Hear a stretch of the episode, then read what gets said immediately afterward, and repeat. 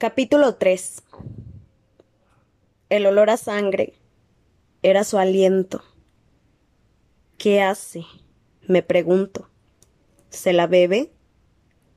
Me lo imagino bebiendo traguitos de sangre de una taza de té, mojando una galleta en el líquido y sacándola manchada de rojo. Al otro lado de la ventana un coche cobra vida haciendo un ruido suave y tranquilo como el ronroneo de un gato hasta perderse en la distancia. Se va como ha llegado, sin que nadie lo vea.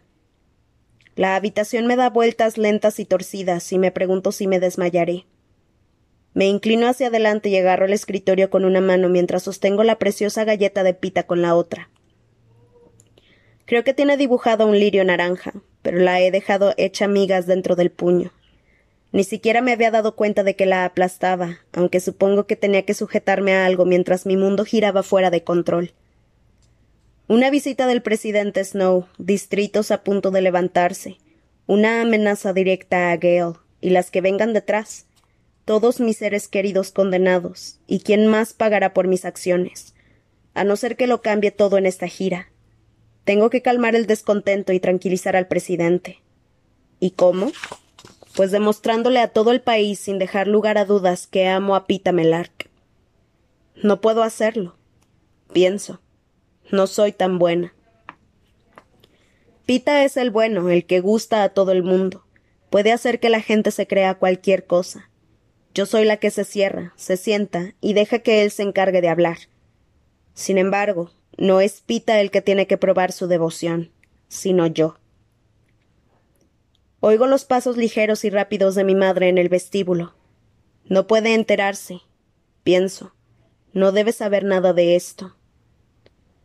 Pongo las manos sobre la bandeja y me sacudo los trocitos de galleta de la palma y los dedos. Después le doy un tembloroso trago a mi té. ¿Todo bien, Katniss? Sí, en la televisión no se ve, pero el presidente siempre visita a los vencedores antes de la gira para desearle suerte. Respondo muy animada. Ah, dice mi madre aliviada. Creía que había algún problema. No, qué va. El problema empezará cuando llegue mi equipo de preparación y vea que he dejado que me crezcan las cejas. Mi madre se ríe y yo pienso que no hay marcha atrás, que ya decidí cuidar de mi familia cuando tenía once años, que siempre tendré que protegerla. ¿Por qué no empiezo a prepararte el baño? Me pregunta. Estupendo, le digo, y veo que le encanta mi respuesta. Desde que volví a casa he intentado con todas mis fuerzas arreglar la relación con mi madre. Le pido que haga cosas por mí en vez de apartarla cada vez que se ofrece a ayudar, como hice durante muchos años por culpa de mi rabia. La dejo manejar el dinero que he ganado. Respondo a sus abrazos con abrazos, en vez de limitarme a tolerarlos. Mi tiempo en la arena me ha servido para darme cuenta de que necesito dejar de castigarla por algo que ella no podía evitar. Es decir, por la profunda depresión en la que se sumió después de la muerte de mi padre. Porque a veces, a las personas les ocurren cosas que no están preparadas para afrontar. Como yo, por ejemplo, ahora mismo. Además hizo algo maravilloso cuando llegué al distrito. Después de que nuestras familias y amigos nos saludaran a Peeta y a mí en la estación de tren, permitieron que los periodistas nos hicieran algunas preguntas. Alguien le preguntó a mi madre qué le parecía a mi nuevo novio, y ella contestó que, aunque Peeta era todo lo que un joven debería ser, yo no era lo bastante mayor para tener novio. Después de decirlo le lanzó una mirada severa a Peeta. Se oyeron algunas risas y comentarios de los periodistas al estilo de «Alguien se ha metido en problemas». Peeta me soltó la mano de inmediato y se apartó un paso de mí, aunque no duró mucho. Había demasiada presión para actuar de otro modo. Pero nos dio una excusa para ser un poquito más reservados de lo que habíamos sido en el Capitolio.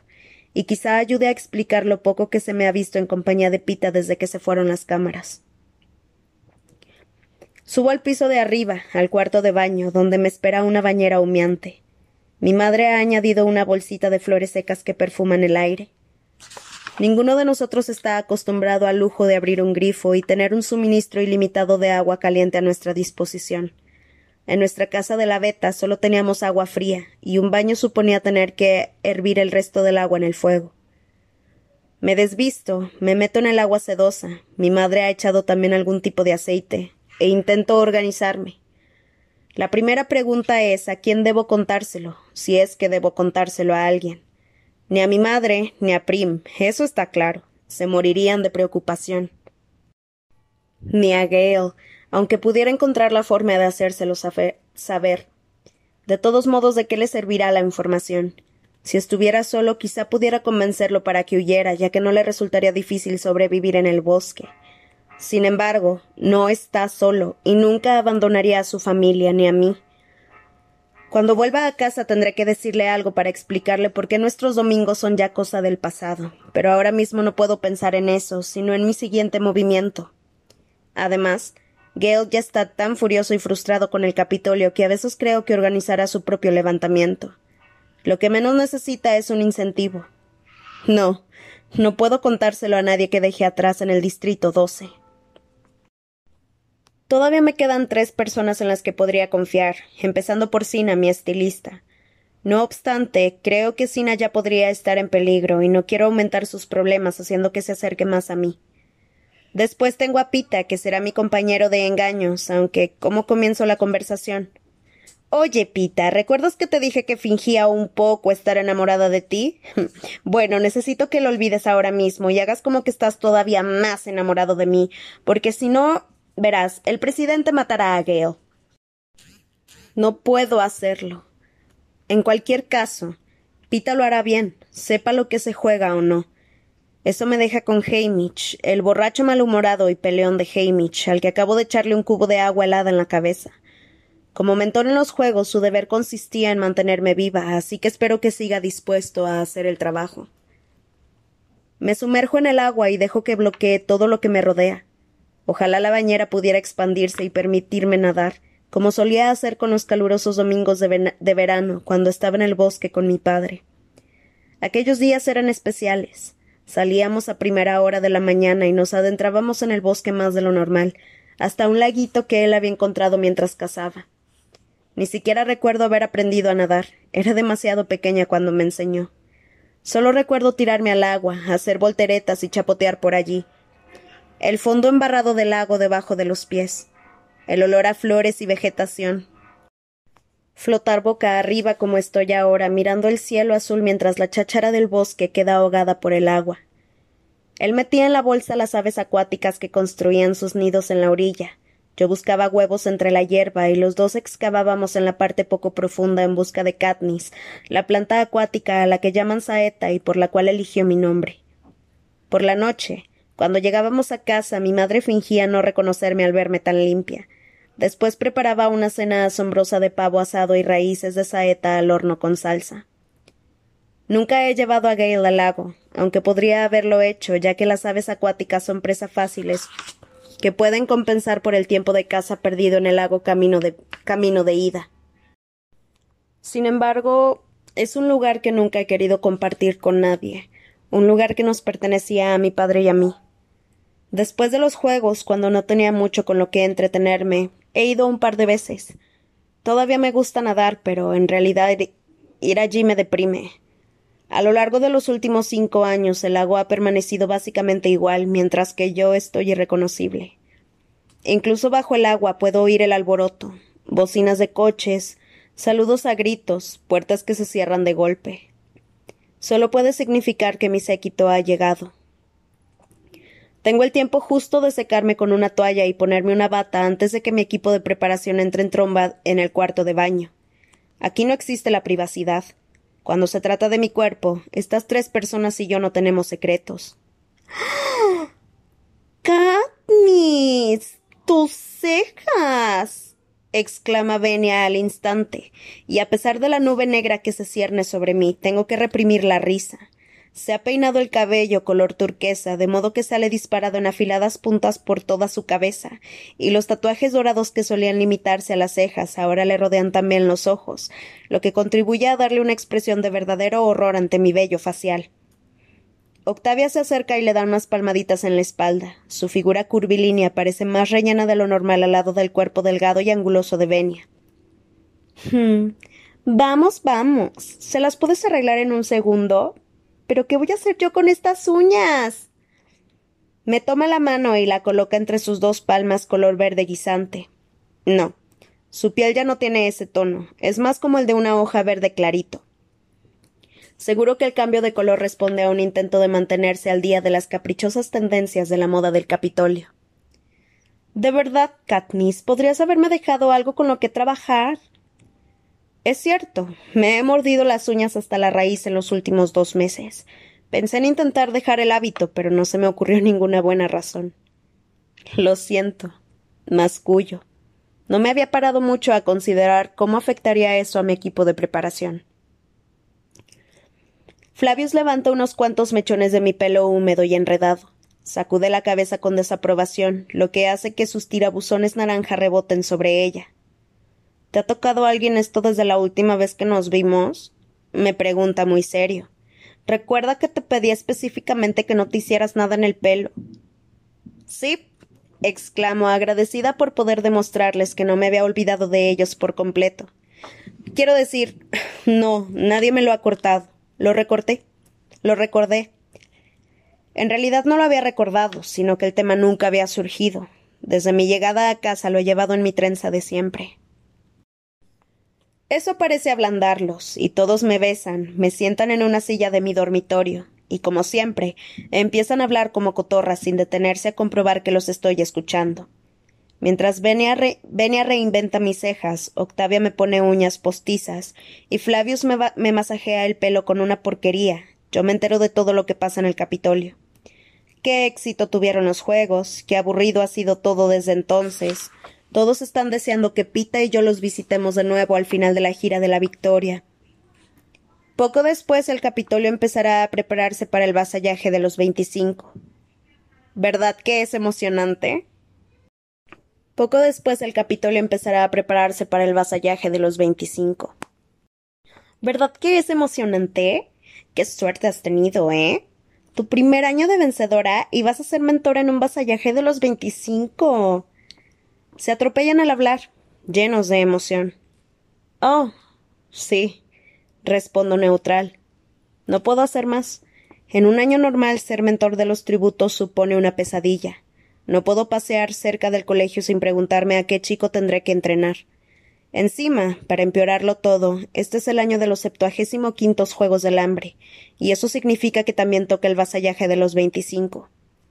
El vasallaje tiene lugar cada veinticinco años para festejar el aniversario de la derrota de los distritos con celebraciones fastuosas, y mejor que mejor, con alguna sorpresa desagradable para los tributos.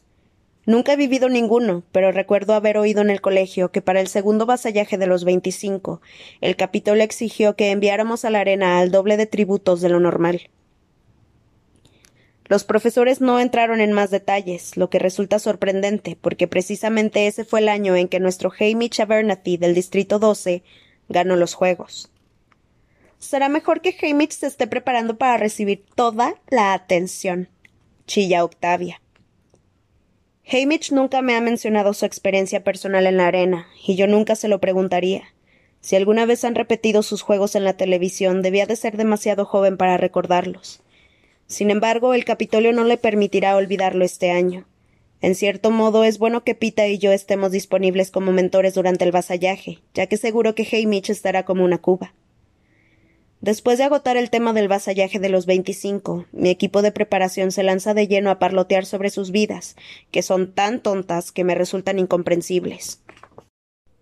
Lo que había dicho alguien acerca de otra persona de la que nunca he oído hablar y qué clase de zapatos acababan de comprar, además de una larga historia de Octavia sobre lo mala que fue su idea de que todos vistieran con plumas para su fiesta de cumpleaños. Al cabo de un rato me pican las cejas, tengo el pelo suave y sedoso y las uñas listas para pintar. Por lo visto han recibido instrucciones de preparar solo las manos y la cara, seguramente porque llevaré cubierto todo lo demás con el frío que hace. Flavius se muere por ponerme su pintalabios morado, de creación propia, pero se resigna a un color rosa cuando empiezan a maquillarme la cara y las uñas. Veo por la paleta que Cinna me ha asignado que vamos por el enfoque infantil, no sexy. Bien. Nunca convenceré a nadie de nada si intento ser provocativa. Haymitch me lo dejó muy claro cuando me preparaba para mi entrevista en los juegos. En ese momento entra mi madre, en actitud algo tímida, y dice que Cinna le ha pedido que le enseñe al equipo de preparación cómo me peinó el día de la cosecha. Todos responden con entusiasmo y la observan, completamente absortos, mientras ella explica paso a paso el elaborado proceso de las trenzas. En el espejo veo sus caras concentradas cuando les toca intentar uno de los pasos. De hecho, los tres son tan respetuosos y agradables con mi madre que me siento mal por estar siempre considerándome superior a ellos. ¿Quién sabe cómo sería yo o de qué hablaría de haberme criado en el Capitolio? Quizá mi mayor preocupación también sería lo mal que había salido la idea de las plumas en mi fiesta de cumpleaños. Una vez listo el pelo, me encuentro con Cinna abajo, en el salón, y solo con verlo me siento mucho más esperanzada. Parece el mismo de siempre, con su ropa sencilla, el pelo corto moreno y una ligera sombra de lápiz de ojos dorado. Nos abrazamos y apenas puedo evitar contarle todo el episodio, el episodio con el presidente Snow. Pero no, he decidido hablar primero con Haymitch. Él sabrá mejor que yo a quién cargar con la información. Sin embargo, es muy fácil charlar con Cinna. Últimamente hemos hablado mucho por el teléfono que venía con la casa. Es como un chiste, porque casi nadie tiene uno. Está Peeta, al que obviamente no llamo. Haymitch arrancó el suyo de la pared hace años. Mi amiga Madge, la hija del alcalde, tiene un teléfono en su casa, pero si queremos hablar lo hacemos en persona. Al principio el cacharro apenas se usaba, hasta que Cinna empezó a llamar para trabajar en mi talento. Se supone que todos los vencedores deben tener uno. Tu talento es la actividad a la que te dedicas, puesto que ya no hace falta que trabajemos ni en el colegio, ni en la industria de nuestro distrito. En realidad puede ser cualquier cosa, cualquier cosa que me sirva para que te pregunten por ella en una entrevista. Resulta que Peeta sí que tiene un talento. La pintura. Lleva años glaseando pasteles y galletas en la panadería de su familia, pero ahora que es rico, puede permitirse manchar lienzos con pintura de verdad. Yo no tengo ningún talento, a no ser que cuente la casa ilegal, que creo que no. O quizá cantar, aunque eso no lo haría para el Capitolio ni en un millón de años. Mi madre intentó que mostrara interés por varias alternativas viables de una lista que le envió Effie. Cocina, arreglos florales, flauta. Finalmente intervino Cinna y se ofreció a, y se ofreció a ayudarme a desarrollar mi pasión por el diseño de ropa, lo que costó lo suyo, ya que dicha pasión no existe. Sin embargo, dije que sí, porque así podía hablar con Cinna. Él prometió encargarse de todo el trabajo. Ahora mismo está colocando varias cosas por el salón. Ropa, telas y cuadernos con diseño que ha dibujado él. Levantó uno de los cuadernos de bocetos y examinó un vestido que supuestamente he creado yo. ¿Sabes qué? Me parece que soy una artista prometedora. Le digo. Vístete, inútil, me responde, tirándome un montón de ropa. Puede que no me interese el diseño, pero sí que me gusta la ropa que Cinna me hace. Como la que tengo ahora. Unos pantalones negros anchos hechos de una tela gruesa y cálida, una cómoda camisa blanca, un jersey tejido con hilos de lana verde, azul y gris, suave como la piel de un gatito, botas de cuero con cordones que no me aprietan los dedos. ¿Lo he diseñado yo? Pregunto. No, tú aspiras a diseñar tu propia ropa y ser como yo, tu héroe de la moda, responde Cinna. Me pasa un montoncito de tarjetas. Las leerás fuera de cámara mientras ellos filman la ropa. Intenta hacer como si te importase. Justo entonces aparece Effie Trinket, ataviada con una peluca de color naranja calabaza, para recordarle a todo el mundo: ¡vamos según lo previsto! Me da un beso en cada mejilla mientras hace gestos al equipo de televisión para que entre, y después me ordena ponerme en posición. Effie es la única razón por la que llegábamos a tiempo a todas partes en el Capitolio, así que intento seguirle la corriente. Empiezo a moverme como una marioneta, sosteniendo trajes y diciendo cosas sin sentidos como «¿a qué es encantador?». El equipo de sonido me graba leyendo las tarjetas con voz alegre, de modo que puedan insertar los comentarios, y me corren de la habitación para poder filmar mis diseños, los diseños de Cinna, sin que los moleste. Prim salió pronto del colegio para estar presente en el acontecimiento. Ahora está en la cocina, donde otro equipo de televisión la entrevista. Está preciosa con un vestido celeste que resalta sus ojos y el cabello rubio sujeto con un lazo a juego. Se apoya ligeramente en la punta de sus relucientes botas blancas, como si estuviera a punto de echar a volar. Como... Es como si alguien me golpease en el pecho. No lo ha hecho nadie, claro, pero el dolor es tan real que tengo que dar un paso atrás. Cierro los ojos con fuerza y no veo a Prim, sino a Rue, la chica de doce años del Distrito once con la que me alié en la arena. Podía volar como un pájaro de árbol en árbol y agarrarse a las ramas más delgadas. Rue, la chica a la que no pude salvar, a la que dejé morir. La veo en el suelo con la lanza todavía sobresaliéndole del estómago. ¿A quién más no podré salvar de la venganza, de la venganza del Capitolio? ¿Quién más morirá si no complazco al presidente Snow? Me doy cuenta de que Cinna está intentando ponerme un abrigo, así que levanto los brazos. Noto una piel que me rodea por dentro y por fuera, aunque no reconozco de qué animal. Armiño, me dice, mientras yo acaricio la manga blanca. Guantes de cuero, una bufanda rojo vivo. Algo peludo me cubre las orejas. Vas a poner de nuevo de moda las orejeras. Odio las orejeras. Pienso. Te dificultan la audición, y desde que me quedé sorda de un oído en la arena, las odio todavía más. Cuando gané el Capitolio me curó el oído, pero sigo sin confiar del todo en él. Mi madre llega corriendo con algo en la mano. «Para que te dé buena suerte», dice. Es el broche que Madge me dio antes de irme a los juegos, un sinsajo volando en un círculo de oro. Rue no lo aceptó cuando intenté regalárselo. Decía que había decidido confiar en mí por ese broche. Cinna me lo pone en el nudo de la bufanda. Effie Trinket está cerca dando palmadas. Atención todo el mundo, estamos a punto de hacer la primera toma de exteriores, en la que los vencedores se saludan al principio de, mas de su maravilloso viaje. Bien, Katniss, gran sonrisa, estás muy emocionada, ¿de acuerdo? Me da un empujón para que salga por la puerta, literalmente. Al principio no veo bien por culpa de la nieve que está cayendo con fuerza. Después distingo a Peeta saliendo por su puerta principal. Oigo en la cabeza la orden del presidente. Convénceme a mí, y sé que debo hacerlo. Esbozo una enorme sonrisa y empiezo a andar hacia Peeta. Después, como si no hubiera, como si no pudiera aguantar un segundo más, comienzo a correr. Él me agarra al vuelo y me empieza a dar vueltas hasta que resbala.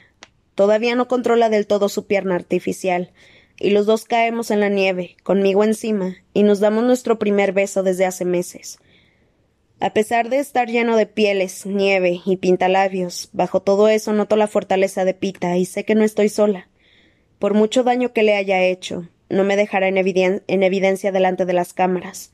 No me condenará con un beso a medias. No sé por qué, pero esa idea me da ganas de llorar, aunque me contengo y lo ayudo a levantarse, metiendo mi guante por debajo de su brazo y tirando de él. El resto del día es una imagen borrosa del camino a la estación. Las despedidas, el tren que sale y el viejo equipo, Peeta y yo, Effie y Haymitch, Cinna y Portia, la, estilita de, la estilista de Peeta, tomando una cena tan deliciosa que resulta indescriptible y de la que yo después no me acuerdo. Más tarde me pongo la pijama y una voluminosa bata, me siento en mi lujoso compartimento y espero a que los demás se duerman. Sé que Haymitch estará levantado durante varias horas porque no le gusta dormir de noche. Cuando el tren se queda en silencio me pongo las zapatillas y voy hasta su puerta. Llamo varias veces hasta que me abre, con el ceño fruncido, como si estuviera seguro de que se trata de malas noticias. ¿Qué quieres?, me pregunta. Los efluvios del viento están a punto de tirarme al suelo. Tengo que hablar contigo, susurro. ¿Ahora?, pregunta, y yo asiento. Oh, más te vale que sea importante. Se queda esperando, pero yo estoy segura de que todo lo que decimos en el tren del Capitolio está siendo grabado. ¿Y? Me ladra. El tren empieza a frenar y durante un instante pienso que el presidente Snow me observa y no aprueba que confíe mi secreto a Haymitch, por lo que ha decidido matarme de una vez por todas. En realidad, solo paramos para repostar. Hace mucho calor en el tren, le digo. Aunque es una frase inocente, veo que comprende y entrecierra los ojos. Sé lo que necesitas. Me empuja a un lado y recorre el vestíbulo hacia una puerta. Cuando consigue abrirla, una ráfaga de nieve nos golpea. Haymitch tropieza y cae al suelo. Un ayudante del Capitolio corre a ayudarlo, pero él lo aparta con un gesto amable y se aleja tambaleándose. Solo quiero un poco de aire fresco. Será un minuto. Hmm, lo siento, digo para disculparlo. Está borracho. Yo iré por él. Bajo de un salto y avanzo como puedo detrás de él por el andén, empapándome de nieve las zapatillas. Me dirige a la parte de atrás del tren para que no nos oiga nadie, y después se vuelve hacia mí. Dime. Se lo cuento todo. La visita del presidente. Gale. Que todos moriremos si fallo. Una nube cae sobre su cara, que envejece a la luz roja de los faros traseros. Entonces no puedes fallar. Si pudieras ayudarme en este viaje. Empiezo. No, Katniss. No es solo el viaje. ¿Qué quieres decir? Aunque lo logres, volverán dentro de unos cuantos meses para llevarnos a todos a los Juegos. Ahora Peeta y tú son mentores. Lo serán todos los años a partir de este momento. Y todos los años volverán a revivir el romance y a televisar todos los detalles de, de su vida privada. Así que nunca jamás podrás hacer otra cosa que no sea vivir feliz para siempre con este chico. Por fin noto el impacto real de lo que me dice. Nunca viviré con Gale, aunque quiera. Nunca podré vivir sola. Tendré que estar enamorada para siempre de Peeta. El Capitolio insistirá en ello. Quizá me queden unos cuantos años de libertad para estar con mi madre y Prim, porque solo tengo dieciséis. Pero después... ¿Entiendes lo que te estoy diciendo? Insiste Haymitch. Asiento. Lo que me dice es que solo hay un futuro para mí si deseo mantener con vida a mis seres queridos y seguir viva yo misma. Tendré que casarme con Peeta.